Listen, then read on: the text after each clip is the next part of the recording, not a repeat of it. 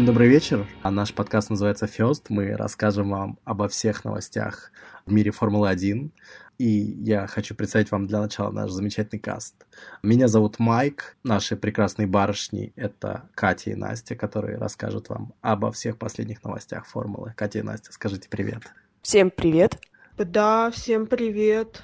Очень рада вас всех видеть. Наш специальный корреспондент Артем, который расскажет вам то, чего вы никак не ожидали услышать о Формуле 1. Всем большая картошка фри. А также наш гуру и мастер звука Алексей Олегович, который незримо присутствует с нами.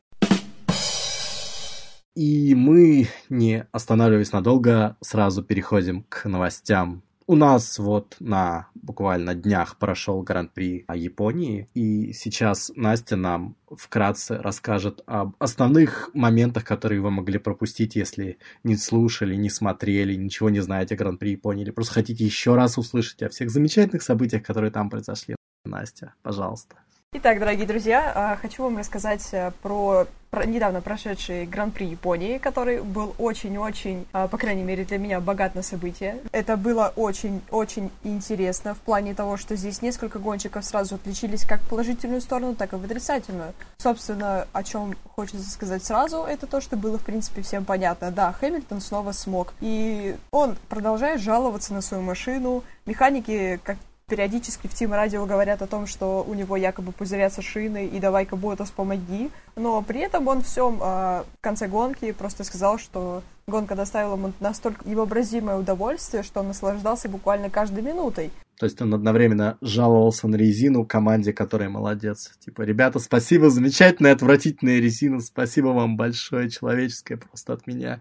Лучшая команда, лучшие фаны. Но то же самое совершенно нельзя сказать про его главного соперника Себастьяна Феттеля, который очень плохо квалифицировался в субботу и был вынужден стартовать аж с восьмого места. Он пытался прорваться, да. Немец был хорош ровно до того момента, пока не ворвался на сцену Максимка. Максимка красавчик, он просто а, за этот а, уикенд оказался в Феррари. Ну, как бы тебе сказать так буквально. Сначала он врезался в Киме Райконина, а потом в Феттеле. То, собственно, и отбросило Себастьяна аж на самое дно. И всю оставшуюся гонку, вместо того, чтобы сражаться за лидерство, он был вынужден сражаться с какими-то там довольно слабыми игроками на поломанных машинах. И при этом они все еще как-то умудряются доезжать до финиша, по крайней мере, большинство. С тем же Сережей, который, опять же, был стабилен. То есть он как, как ехал последний, так и едет. Так что молодец, красавчик. По крайней мере, ей он снова не в стене. Всем бы так. А очень интересно было бы рассказать про Рикьярдо, у которого с самого начала не задалась гонка. Изначально его машина снова потерпела а, довольно-таки серьезные технические нарушения. А, по-моему, она сломалась а, на время квалификации, и Дэн был настолько расстроен, что за ним шел оператор, и Дэн просто прикричал в шлем, и это было слышно даже на улице. То есть этот человек очень улыбчивый, очень добрый, искренний и открытый. Он показал вот эту всю ярость и, наверное, вся вот эта буря эмоций и, возможно, какая-то благодать от Хельмута Марко наконец-то помогла ему занять хорошие места в гонке. Еще хочу заметить, э, что Себастьян Феттель, даже несмотря на то, что он провел довольно-таки посредственную гонку, да, он обгонял, да, он, наверное, выжимал из себя остатки своей уверенности в том, что этот чемпионат еще можно спасти, а, но все, что он смог сделать в этой гонке, это отобрать у Льюиса Хэмилтона очередной большой шлем. Ну, большой шлем, если кто-то из наших слушателей не знает, что это такое, был термин привезен, грубо говоря, из э, большого тенниса. И в гонках это обозначало, что ты должен поставить лучшее время в квалификации и лидировать всю гонку и поставить лучшую, э, лучшее время на самой гонке. Но так как э, Хэмилтон, он был на поле, соответственно, он всю гонку лидировал, и в самый последний момент Себастьян на практически пустых баках, на относительно свежей резине, просто на последних кругах отбирает и ставит лучшее время. Так что Хэмилтон, твой шестой шлем подождет. Ну, зато он получил замечательное достижение. Он, наконец, смог нанести коварный удар своему главному сопернику и помешал Хэмилтону взять э, большой шлем в этой гонке. А, я забыла совсем упомянуть о довольно интересном моменте. А, есть такая комната, называется комната неловкого молчания у всех а, тех, кто смотрит Формулу-1. Это комната, где гонщики после того, как они заканчивают свою гонку, собираются перед награждением. И, значит, э, стоят там, короче, Ботас, стоит Хэмилтон, они смотрят на экраны, и там начинают показывать о том, как э, Максимка выносит, короче, сначала Райконина, потом Феттеля. Ну и, короче, они такие обсуждают, и Ботас такой, нифига себе. И в этот момент заходит Макс. И Хэмилтон такой, руку ему пожимает, и такой, прям вот чувствуется, уважуха, красавчик. Ну да, сыграл он практически на руку Мерседеса. Ну а что поделать, такова гонка. А теперь треплемся. Про Кими. Какие у вас замечательные истории про Кими были? У меня была замечательная история про Кими, которой он был очень нужен на гонку, потому что гонка начиналась через полчаса. Он, как известно, блин, пилот. Но его не могли найти, и он покойненько себе спал, и его не могли разбудить. И потом, когда его разбудили, он очень сильно удивился, типа, зачем вы меня вообще будили? Не могли добудиться и найти? У меня такое на первой работе было, когда я просто в обед тупо просто шел, ну, типа, в кресле просто засыпал или там шел куда-нибудь на диван спал, и мне потом, типа, тоже, типа, типа, ты где был, ты чё, рабочий день, что происходит? Я такой, блин, ну я же сплю. Ну, обед, пацаны, смотрите, обед. Ну, то, ну тебе же потом работать. Тут нормально все, я просто сплю. Не, я не знаю, мне, мне очень нравится Кими именно вот такими историями, что, типа, да, что он постоянно, типа, э, ну, не парится по поводу гонок, не парится по поводу всего, типа, он просто ездит, чтобы получать удовольствие, ну, типа, там, я не знаю. Я скажу сейчас, как Попов, извини, что я тебя перебиваю, Наташа. Ну, так вот, Акими, а, я просто нашла однажды а, такую огромную достаточно статейку, где просто были высказывания Кимы Райконина, и там просто такая подборочка, типа, корреспондент. Как вы себя чувствуете перед гонкой? Отлично.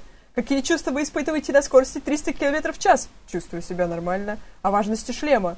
Он защищает мою голову. Ну, блин, ну вот как и прикопаться, а? Не, у них просто, на самом деле, одна школа с Алонсо, мне кажется. Вот, вот эта школа, типа, вы имеете отношение к руководству команды? Нет, я просто вожу машину. Ну, может быть, вы что-нибудь скажете про команду? Ну, я могу сказать, что я в ней водитель. Ну, может быть, у вас есть какое-то мнение по поводу другого персонала команд? Ну, короче, они помогают мне водить машину. Мне кажется, короче, у них вот это, вот одна школа вот эта замечательная. Ну вот да, я вот недавно находила как раз-таки фотку, вернее, две фотки с промежутком в 17 лет, с 2001 по 2018, где они стоят рядом на первой фотке, они такие просто как юнцы, смотрят по сторонам так растерянно, на последнюю уже просто пилоты Формулы-1, которым на все наплевать. Мне кажется, это просто как повзрослели, обнаглели, и поэтому, когда Кими спрашивают, это Кими, а как ты думаешь, кто выиграет чемпионат? Кими вообще с убийственной серьезностью полностью отвечает, что я же вам уже объяснял. Тот гонщик, который наберет больше всего очков по ходу чемпионата. Вы что, тупые, что ли? Откуда вы такие берете? Не, ну, на самом деле, может, просто они, он для себя выяснил, что, короче, ну, я помню, даже в книжке Баттона была одна тема история, как, что они, ну, что он жаловался, что что бы он ни говорил с журналистом, вообще абсолютно что бы он ни говорил с журналистом, журналисты все это переврут. Поэтому надо им давать э, максимально простые ответы, чтобы даже такие глупенькие журналисты могли наконец уже дойти до того, что хотел сказать гонщик, и не выдумывать что-то новое. Может, это просто такая забота. Ну, типа, давайте я вам каждый раз объясню. Слову о гонщиках, которые сначала были вроде такие прямо дети-дети, но я смотрю просто на фотографии Феттеля, и что-то я не вижу разницы. Ну, то есть у него появляются морщинки, там вот эта всякая фигня, а выглядит он все равно, как мой одноклассник из 7 Б. И извините, но я задалась вопросом, есть ли у Себастьяна Феттеля жена? Оказывается, да, и она ничего. Нет, Кими не его жена. У Феттеля даже двое детей, и это даже очень мило. Ну, только он просто не афиширует, то есть он такой достаточно закрытый гонщик. Вообще, кстати, как ни странно, у большинства гонщиков есть дети. Учитывая, что большинство гонщиков младше меня, это вызывает у меня даже больше вопросов. С другой стороны, у Хэма нет детей, поэтому я считаю, что все в порядке. Все еще Хэмилтон вперед. Не, кстати, забавно, он в Beyond the Grid с Хэмилтоном, короче, как раз говорил, что, типа, его спросила ведущий, говорит, ну, а что у вас вообще с семьей, типа, вы, типа, вообще гей? Он такой, нет, я просто, типа, не нашел свою вторую половинку, но это, типа, не значит, что я один буду или там один хожу, и что я, типа... Давай, давайте еще обсудим что-нибудь из того, что все-таки происходило на Гран-при Японии. На Гран-при Японии пилот Red Bull Макс Ферстаппин протаранил Феррари, как просто, как только мог. Чем талантливый парень. Ну, мне кажется, там, там, очень, там очень смешная история, потому что, мне кажется, на самом деле, короче, эм, Кими он просто... Ну, мне, мне на самом деле очень понравилось, как на эту тему его папа отреагировал, со словами, что в этот раз он не будет макать сына в туалет, потому что он прав. Внезапно это было от Йоса очень услышать, конечно, но типа из разряда, э, что... Ну, на самом деле, там действительно странная ситуация, потому что, типа, если бы Макс поехал прямо, ну, просто продолжил ехать по траве, когда его Кими выжил, то а, получилось бы, что он, типа, получил преимущество, и он бы получил штраф, скорее всего, за то, что он его объехал по траве, что как бы неправильно. А если он сделал, как он сделал, то, ну, разумеется, он вызвал другую аварийную ситуацию, и он все еще получил тот штраф. Просто другой вопрос, что он потерял, наверное, меньше секунд на этом, и в целом, возможно, это было даже правильным решением из этих двух. Но, конечно, Максим водит не очень безопасно, но я думаю, честно говоря, это, это, об этом, в принципе, в курсе Кими, об этом, я думаю, теперь, по крайней мере, в курсе Феттель, если он раньше внезапно никогда не ездил с Максимом на одном треке. Я хотела сказать про то, что э, где-то в статье недавно разбирали как раз вот этот контакт между Феттелем и Максом. И, в общем, телеметрия показала, что в тот момент, когда болит Себастьяна был уже практически на большую часть поравнялся с Максом, да, то есть это уже считается практически обгон, и второй гонщик должен а, как бы уступить место, то есть оставить а, ну, какое-то дорожное полотно. А Макс повернул рулем влево, то есть прямо в Себа. То есть это неправильно. Это... Ну, нас на днях такой же, такой же пацан пытался объехать. Нас, нас вот буквально вчера пытался объехать также парень на парковке, в итоге черканул нам по машине. Видимо, это тоже был какой-то фанат Максима с вот этими интересными маневрами, интересными идеями о том, как поворачивать. Я считаю, что это неправильно, но это все-таки его стиль вождения. Ну, мне кажется, это правильно. Мне кажется, это, учитывая... На самом деле, я еще тоже читал статью замечательную по поводу того, что в последние годы многие гонщики начинают водить снова опасно, потому что очень много делается для их безопасности, очень много делается для того, чтобы они даже из серьезной аварии вышли без царапины, и поэтому многие гонщики адаптировали свой стиль вождения, скажем так, вот такой ситуации, то есть вот эм, тому, что в целом с ними ничего не случится, даже если они там перевернутся и улетят в воздух на болиде перевернутом. Возможно, Максим из таких. Ну, если брать в пример что-то интересное, то можно вспомнить, как красиво наш дорогой друг Ника Хюлькенберг протаранил на старте Алонсо с известными последствиями. Спасибо большое, конечно, Халу, что Леклер выжил, потому что удар был достаточно жесткий, и, как мы потом могли увидеть на фотографиях, были царапины. Но это дискуссионный вопрос по поводу Хала. До сих пор есть его противники, которые относятся к нему очень оно выглядит так, как оно выглядит. Я думаю, что лучшего технического решения для этой замечательной вещи просто не нашли. Ну, что поделать. Но для меня стало откровением, что некоторые фанаты Формулы-1 до сих пор ждут закрытого кокпита. Каким образом это они намерены реализовать, мне не совсем понятно, и как это должно выглядеть в итоге, так, чтобы не отвратить не, ну слушай, слушай, есть же ответ на самом деле на этот вопрос.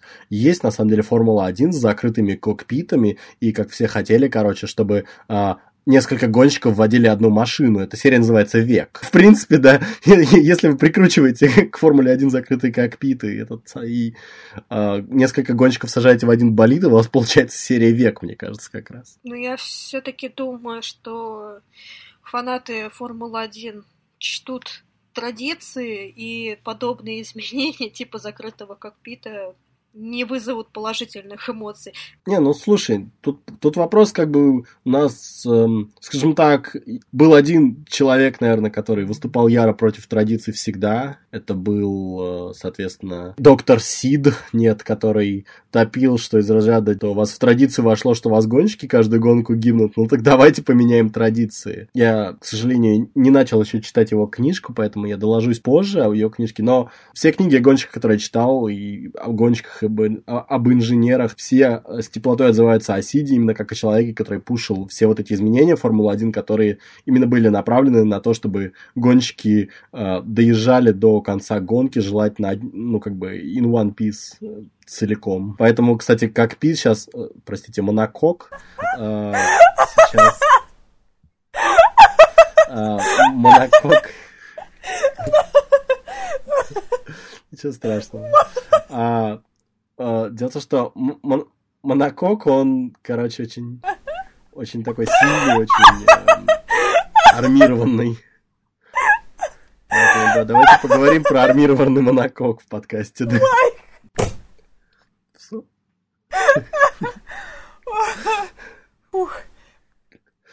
Да. Сейчас, сейчас, да, каждый гонщик снабжается армированным монококом, да. Майк, зачем? Майк, ты убиваешь ведущих, остановись! вспоминая как раз чудесное инженерное решение, мне вспомнилось... Я эту историю уже рассказывал в чате, но расскажу здесь. Это по поводу того, когда Ньюи рассказывал случай из своего юношества, когда он... А, ну, как известно, Ньюи, он же сначала думал, что он будет гонщиком. Ньюи — это нынешний инженер Редбула если кто-то вдруг не в курсе, кто такой Эдриан Ньюи. Так вот, он думал, что он может стать гонщиком, и он ну, ему отец купил болид старый, причем старый, там, не работающий, он его сам перебирал на свои деньги и так далее. Ему даже не отец его купил, а он, у них был договор с отцом, что, ну, тот сказал, типа, из ряда, типа, это твое влечение, хочешь, сам на него копи. И они договорились, что на каждый доллар, который а, соберет Ньюи, он еще доллар доложит. В итоге Ньюи накопил на болид, купил нерабочий, начал его собирать, и одним из первых как раз его, ну, как бы его experience ов на гонках было, когда он приехал на гонку для того, чтобы выяснить, что он поставил коробку передач задом наперед, поэтому у него одна передняя и пять задних скоростей. Но поскольку Ньюи уже тогда был скорее инженером, чем гонщиком, он просто повернулся через плечо, как люди, которые паркуются, и поехал на болиде задом. Ну, на болиде, в смысле, на карте задом. Он просто развернул его и ехал на, зад... на задних скоростях, смотря через плечо. Ну, после этого, после этого он, в принципе, да, это один из эпизодов, видимо, после которых он все-таки понял, что он скорее инженер, чем гонщик, поэтому он предпочитает смотреть со стороны, как люди мучаются в том, что он собрал, чем ездить в этом самому. Поэтому, да. Кстати, а вы знаете, что болиды на самом деле сделаны из швейцарского сыра? Как показали последние исследования австрийских ученых, которым достался кусок антикрыла с болида Рикьярда в последней гонке, он был сделан из чистейшего сыра.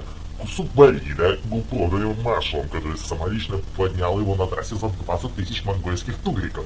При появлении лаборатории он произвел настоящий фурор своим запахом, хотя позже это привело к маленькому инциденту, когда один из младших помощников отщипнул кусок антикрыла и на автомате положил его себе в рот.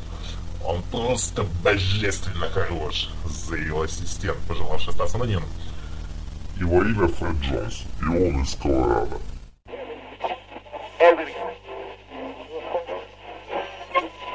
Кстати, одна из э, вещей, по которым до сих пор ведутся споры среди фанатов Формулы-1, это звук моторов. До сих пор не утихает возмущение, все хотят стать... Ну, не все, конечно.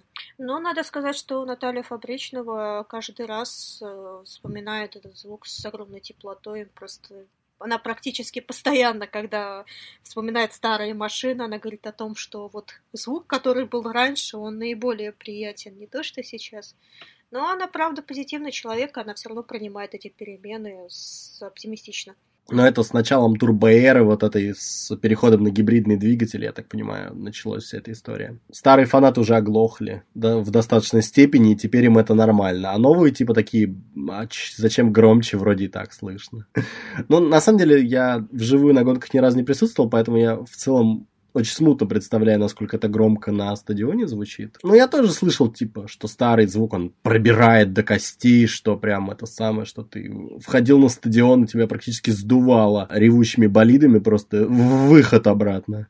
И так, и так распознавали всех новичков, которые были к этому не готовы. Когда я была на, в Сочи на гонке, сначала я была на Формуле 2. То есть э, сначала там была просто свободные заезды, и мы посидели, послушали. Это было очень приятно. А потом, когда практически стало темно, на трассе включились а, фонари и вышли на сцену вот эти потрясающие Формула-3. И это просто жесть. Они очень шумные, у них, в общем, из двигателя, э, точнее, из выхлопа... Да, она намного шум... Она просто очень громкая, ревущая, и у нее из э, выхлопной трубы просто не сгоревшее топливо огнем. Потрясающее зрелище. Но такое слушать очень долго тяжело. То есть, если они проезжают толпой, это еще можно понять. А тут они начинают отставать там на несколько секунд, и получается, что этот шум у тебя в ушах перманентно звучит, и ты такой GP3, GP3, пойду по пивасу выпьем, и, в общем... Ну, к электромашинам больше там та же формула Е, по-моему, называется, она больше топит не за то, чтобы звук был другой какой-то, они больше топят именно за то, чтобы это было экологичнее. Хотя э, это очень смешная история, потому что э, если вы вдруг э, владеете Теслой, можете на этот момент примотать. Э, но, короче, шутка в том, что если вы купили Теслу сейчас или планируете вот купить в ближайшее время, и у вас есть машина уже, ну, то есть, условно говоря, вы хотите своего бензинового коня поменять на Теслу, то самым экологичным с точки зрения экологичности решением будет еще 10 лет ездить на своей машине. Почему? А, потому что, на самом деле, выброс топлива – это меньшая из проблем современных автомобилей такая. Ну, это проблема, но не самая крупная. Самая крупная проблема – это то, что э, это производство самого автомобиля, потому что это металлургия. Ну, вы, наверное, слышали, что машины делают из металла. Металлургия, она очень очень грязное производство на самом деле. Поэтому при производстве Теслы, тем более Теслы, поскольку это еще и а, огромные блоки батарей вот этих, а, которые, ну, как, как вы наверняка знаете, батарейки, они очень, на самом деле, грязные. Короче, проблема в том, что из-за того, что вот если вы купите новую Теслу, вместо того, чтобы 10 лет ездить на своей старой машине, вы отравите природу, короче, гораздо больше, ну, вот именно за счет металлургии и за счет производства вот этих батарей. Вот если ваша машина приходит в негодность, и вы живете внезапно в стране, в которой достаточно зарядных парковок Теслы, и эта страна а, не за северным полярным кругом, поэтому у вас зимой машина не будет умирать. Да, и я не знаю, откуда вы оказались и про нас услышали, но нам приятно, что вы с нами, если вы живете в такой стране. И внезапно говорите на русском, да. Но, короче, суть в том, что принципе, Тесла выглядит разумным выбором, но именно для тех, у кого машину вот уже пора менять там. А если нет, продолжайте ездить на своем бензиновом коне, вы серьезно гораздо более экологичное решение приняли только что. Ну, надо сказать, что, не знаю, все мои наблюдения за Формулой Е привели к такому выводу, что это все-таки не настолько интересно, к сожалению, как Формула-1, потому что там совершенно другие скорости, там совершенно другое представление машины. Ну, это, в общем, на любителя. Зато они как, как они выглядят, космические, прям вот эти болиды Формулы Е, они, конечно, чисто внешне, они просто очень радуют. Они выглядят как э, Формула-1 2021 года, если вы видели концепты, которые представляли, они прям... Такое ощущение, что они реально решили слезать перед машиной с Формулы Е. Разве что э, ну, колеса чуть менее закрыты. Я не знаю, кстати, странно, что вроде как Формула Е это же серия с открытыми колесами, а передние колеса у них так нифигово закрыты при этом. Это какая-то такая хитрая тема там, ну, я говорю, да, это, это, видимо, еще один век. Типа, берем Формулу-1 и делаем то, что нам... Убираем то, что нам не нравится, там, открытые колеса, как Пит. А по поводу зрелищности гонок мы еще не рассказали вам о том, что наш любимый гонщик всеми Шарль. Он в очередной раз показал, на самом деле, свое мастерство в кручении а, пончиков на трассе. Еще, а, еще одна дождевая трасса, и это опять Леклер, который делает 360 на скорости, умудряется при этом а, развернуть машину в ту сторону, в которой он ехал, а не закрутиться или улететь в гравий. Что прям замечательно. Это показывает его талант, он на самом деле очень большой молодец, и он прогрессирует с каждой гонкой. И то, что он способен так перехватывать машину и стабилизировать ее на трассе, это очень о многом говорит. На самом деле, есть вторая версия, мне кажется. Дело в том, что это Заубер, и, возможно, он просто такой медленный, что и мог. не, не факт, что он так сможет перехватить Феррари или Мерс, если его посадить, он так закрутится. Я, правда, боюсь, если он будет так крутиться в Феррари, то, скорее всего, его там по голове не погладят, на самом деле. Поэтому ему надо, ему надо, ему, ему надо что-то вот с этим сделать, да, а то он рискует повторить судьбу другого гонщика. Да, я думаю, что это это он очень разумный молодой человек, как мне кажется. А Сузука сама по себе очень тяжелая трасса все-таки. Учитывая ее погодные условия, вернее, учитывая погодные условия, которые сопровождали всю гонку, то, что там ветер чуть ли не сносил вывески на линии питлейна с, назва... с именами пилотов, а мы знаем, что они тяжелые, так-то и шла угроза тайфуна все это время, и там чуть ли не гонщиков вывозили оттуда на вертолетах после всего этого. Я вот, кстати, до сих пор не смог в итоге выяснить, вывозили ли их на вертолетах или все-таки да, или, или их просто катали, но учитывая, что там был тайфун, я почему-то сомневаюсь, что их катали. А у многих гонщиков в Инстаграме появились видео, когда они типа садятся в вертолет и улетают наш любимый чемпион, разумеется, при этом еще умудрялся в открытые, ну, в, от, в открытую дверь вертолета высовывать телефон, чтобы показать, как он замечательно вылетает. Было бы, конечно, смешно, если бы он его еще и уронил до кучи. Да. В этот раз у нас, кстати, был еще, я прошу заметить, в этот раз у нас был улыбающийся подиум, в отличие от Сочи. Я прошу на это заметить, что у нас был довольный Ботас, который доехал вторым, но в этот раз сам доехал вторым, а не как на некоторых трассах до этого когда ему помогли. У нас был Хэм, который улетел на... Сколько там? 10 секунд он, по-моему, вперед улетел, если не больше. От, даже от своего партнера по команде. Там какой-то вообще совершенно дикий отрыв от Максима, по-моему, был. У меня, у меня ощущение, что, честно говоря, я просто ждал, что если гонка будет чуть дольше, то он просто воткнется в Максима сзади в итоге. Остальных он уже там всех объехал, поэтому, в принципе, он там уже мог в Максима воткнуться или в Феррари. Типа... Мне очень понравилась борьба как раз-таки Максима и Боттаса в ограниченном пространстве, да, в котором еще был задействован Алонсо, который отставал вообще на круг. И Алонсо это понравилось, он даже что-то ехидно сказал по радио, но сам факт того, что Макларену очень плохо.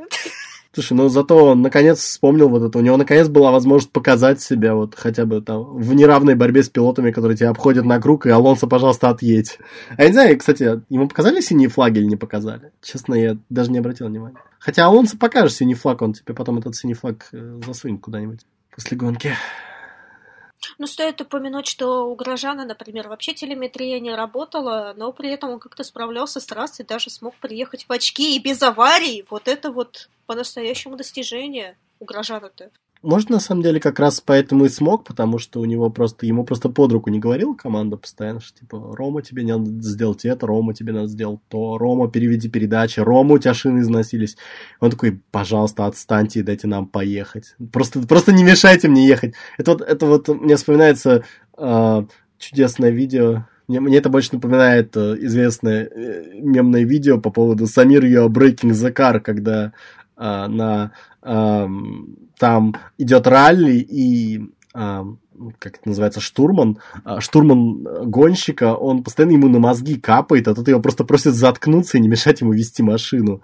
Потому что, ну, какой смысл в штурмане, который просто постоянно говорит, что, типа, ты водить не умеешь вообще, урод? Ну, надо сказать, что если вы помните, Кими, который участвовал тоже в ралли одно время, он, видимо, научился этому мастерству общения и периодически выдает такие вот замечательные вещи в эфир. В частности, когда инженер не выдержал и рявкнул на него, что Кими, сделай что-нибудь, потому что иначе случится что-то плохое, а, и при этом добавил несколько матных слов, Кими вообще не растерялся и точно так же огрызнулся матом, а потом они продолжили общаться совершенно нормально. То есть э, отсюда вывод. Не мешайте, пожалуйста, Кими и не злите Кими. Иначе Кими все равно сделает, как он хочет. Слушай, ну с другой стороны, тогда уже, раз мы начали говорить про инженеров, э, стоит вспомнить этого замечательного человека. Я каждую гонку наслаждаюсь его присутствием. Это инженер Хэмилтона с интеллигентнейшим голосом Дворецкого. Я не знаю, где они такого инженера нашли. Мне кажется, него взяли только из-за голоса, потому что э, вот этот э, раньше импульсивный Хэм, сейчас более спокойный, но все же, и инженер такой с голосом Альфреда у Бэтмена, который ему спокойно говорит, ну, слушай, тебе надо, скорее всего, заехать на пит-стоп, или там, э, я полагаю, что ты едешь достаточно быстро, в отличие от всех, и можешь, типа, не париться. И, и он это говорит всегда с таким невозмутимым видом, что мне кажется, что он действительно сидит там, отхлебывает просто чай в боксе Мерседесов и наслаждается всем происходящим. Причем вы его ни с кем не спутаете, его всегда вот его всегда слышно, именно вот даже если не сможет трансляцию, всегда понятно, что говорит именно инженер Хэм, он какой-то прям такой совсем особенный. Кстати, тут же объявили о новом гоночном инженере, вернее, не новом, а гоночном инженере, который будет работать с Шарлем Леклером в 2019 году. Да, у него как раз-таки будет новый гоночный инженер. Мне вот будет интересно посмотреть на их совместный союз. Инженер, он владеет э, характеристиками машины и вообще, в принципе, очень важной информацией. Если он будет переходить вслед за гонщиком из команды в команду, ну, мне кажется, это утечка информации считает. Я... Ну, ну это, это при условии, что он уходит э, из команды в команду в этом самом, а, при, ну, при нормальной работе. То есть мне у, у Баттона в книге в этом смысле очень смешно, потому что, ну, вы, наверное, знаете, Баттон выступал за довольно большое количество команд в итоге.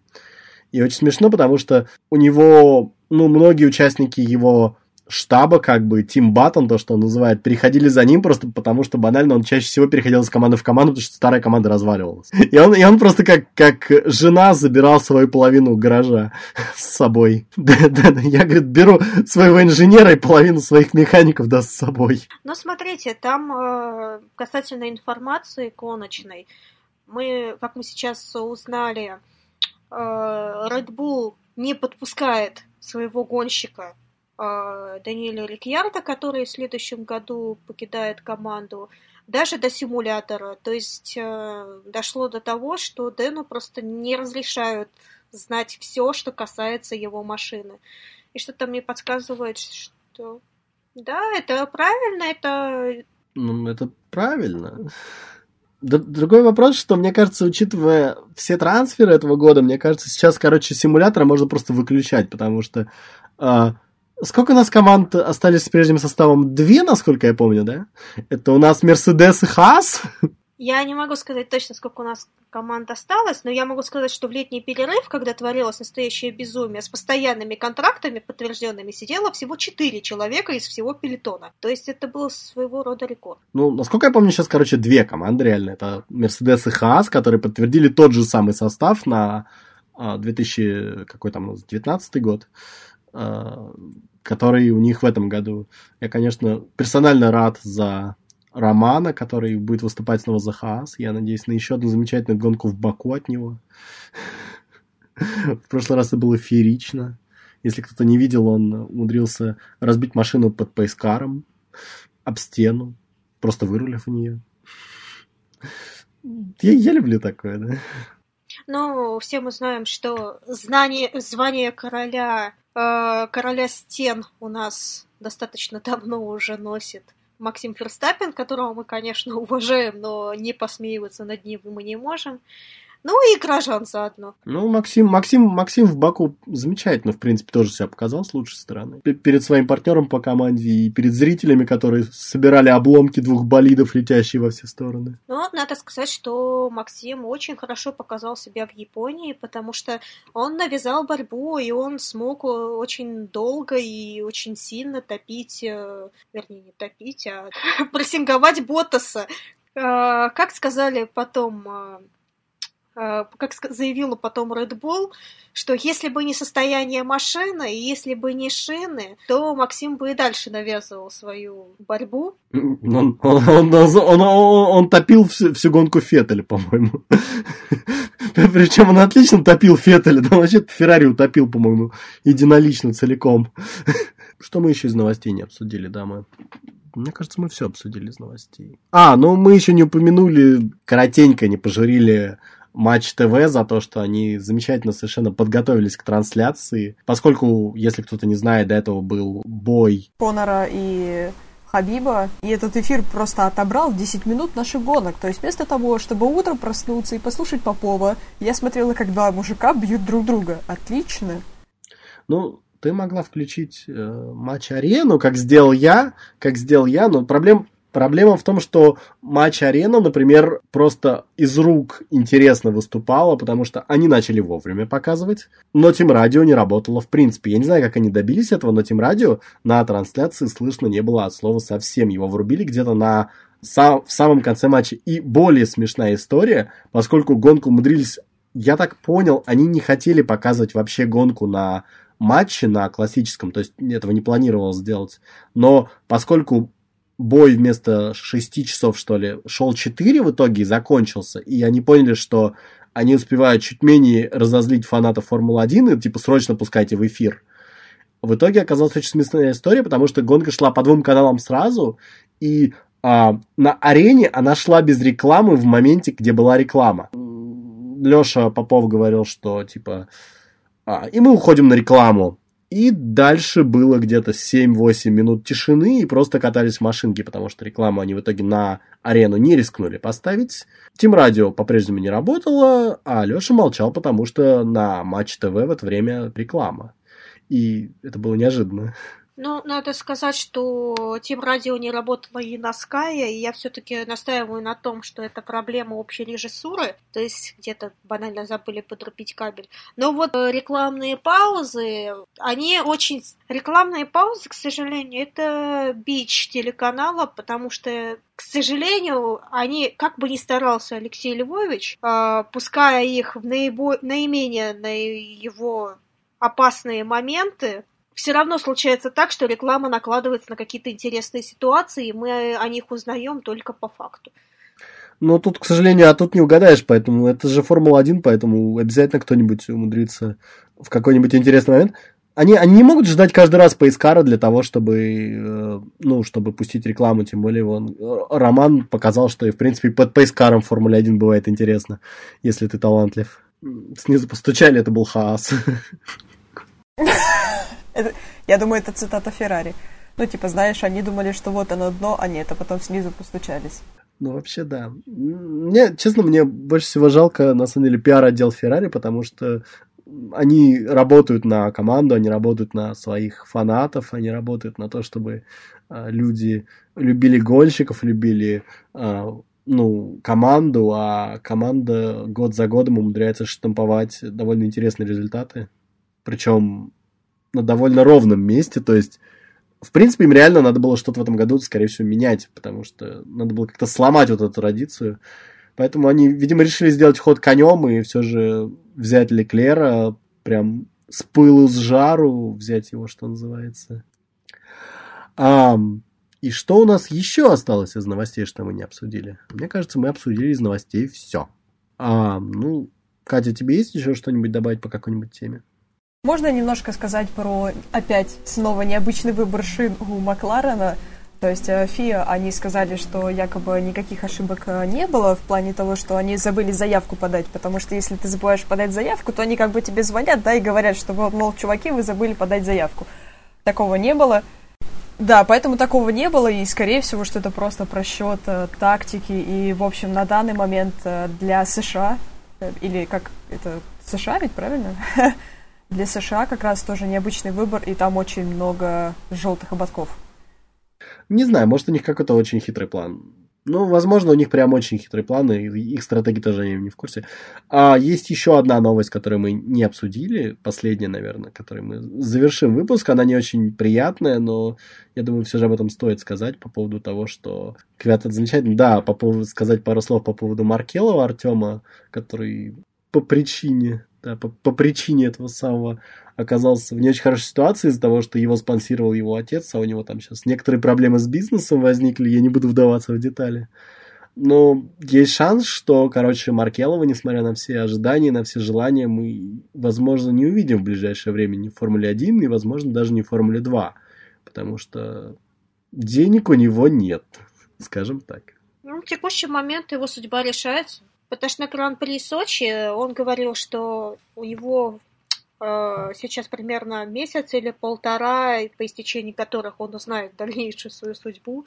Но хотелось бы его видеть в Формуле 1, потому что это подающий надежды гонщик все-таки. Ну, плюс это мастер обгонов наш. Честно говоря, мне всегда нравится смотреть на его замечательные обгоны, как на а на более-менее одинаковых машинах он умудряется а, и, выехать 20-м и приехать э, на подиум. Я, я предлагаю, на самом деле, на, на вот этой ноте закончить наш сегодняшний подкаст, потому что мы уже говорим час, я не знаю, сколько останется от этого на записи, но в любом случае вы получите, скорее всего, больше 20 минут, которые, на которые мы планировали. Я надеюсь, что вы не уснули. Спасибо тем, кто дослушал до этого места. Спасибо нашему замечательному спецкорреспонденту Артему, которого вы еще, скорее всего, внезапно услышите там и, там и здесь. Спасибо Алексею Олеговичу, который тратит свои вечера, слушая все, что мы наговорили, реже, ругаясь. Да, спасибо. Спасибо Кате и Насте, да, за то, что вы пришли, за то, что все это самое, да. Спасибо мне. И я надеюсь, вы нас еще услышите. Я надеюсь, что вы на нас подпишетесь а, ставьте звездочки в iTunes, потому что это очень важно, и мы очень хотим в разделе спорт оказаться как можно выше, и мы будем очень вам благодарны. Можете писать письма на нашу почту, я ее размещу в шоу-нотах к этому подкасту, можете э, писать нам письма, комментарии на все ваши письма, ответит наш специальный корреспондент, мы, возможно, самый интересный он зачитает в прямом эфире, поэтому если вы хотите услышать больше Артема, который отвечает на ваши письма, пишите нам все, что вы думаете о нас. И о гонщиках, и о гонках. И пишите нам темы, которые вам интересны. Всем пока. Пока-пока. Пока-пока. Кат.